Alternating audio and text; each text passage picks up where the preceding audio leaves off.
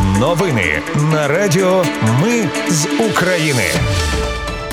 Вітаю, це Радіо Ми з України. Мене звуть Анастасія Вихор. і Ви слухаєте головні новини 6 вересня. Російські війська вдарили по Костянтинівці на Донеччині. Багато загиблих.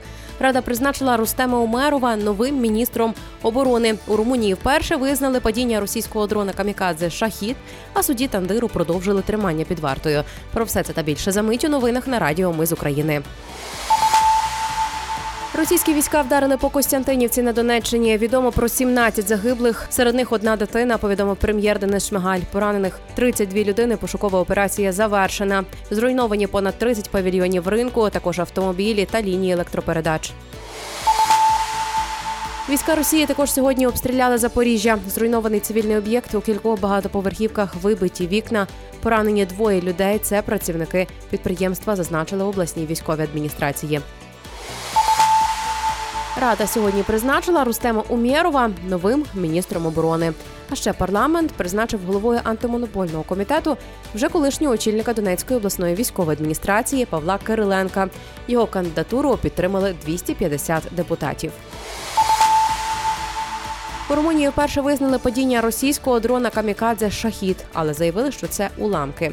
Міністр оборони Ангел Тилвар сказав, що залишки знайшли біля села Палауру, що навпроти Ізмаїлу. Спочатку Бухарест заперечував падіння російських дронів на своїй території, але МЗС України запевняли, що мають фотодокази. Остін аналітик вчора показував координати місця падіння дрона. Це менш ніж за півтора кілометри від Палауру. Ентоні Блінкін розпочав візит до України із відвідання Берковецького кладовища, де він разом з міністром закордонних справ України віддав шану полеглим українським воїнам. Нагадаю, в Києві з робочим візитом перебуває держсекретар США. Його візит триватиме два дні. Він зустрінеться з Володимиром Зеленським, головою МЗС Кулебою, іншими високопосадовцями. Також очікується, що оголосить про новий пакет допомоги на мільярд доларів. Також до Києва приїхала прем'єр-міністр Данії Мате Фредеріксен. Виступила у Верховній Раді. Відповідне фото опублікував нардеп Ярослав Железняк. На Хмельниччині затримано інформатора ФСБ Росії. Чоловік встановлював GPS-трекер на опору мосту під залізничною колією як ціль для ураження. Про це повідомили в офісі генпрокурора. Чоловік впродовж кількох місяців виконував завдання ФСБ. За вказівкою спецслужби збирав дані про рух техніки, ремонтні бази збройних сил України і розташування військових частин та об'єктів критичної інфраструктури в регіоні. Нагадаю, що Хмельниччину росіяни регулярно атакують ракетами та дронами. Українські війська ймовірно втратили перший свій танк Челенджер 2 у соцмережах. Кадри Розбитого танка в районі села Роботини з'явилося 5 вересня. Машина належала 82-й десантно-штурмовій бригаді.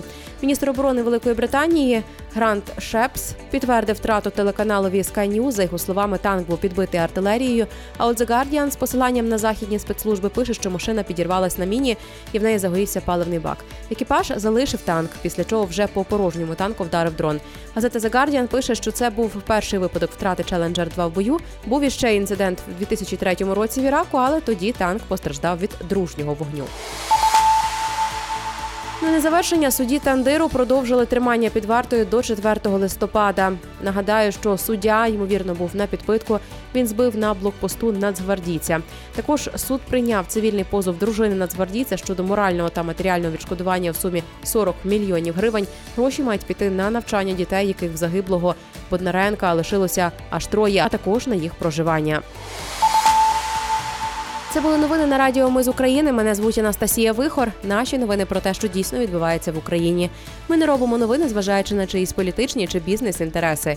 У нас тільки реальні факти. Якщо на вашу думку те, що ми робимо, важливо, підтримайте нас. Заходьте на сайт Ми з України.ком та тисніть кнопку Підтримати. Почуємось. Радіо Ми з України перемагаємо разом.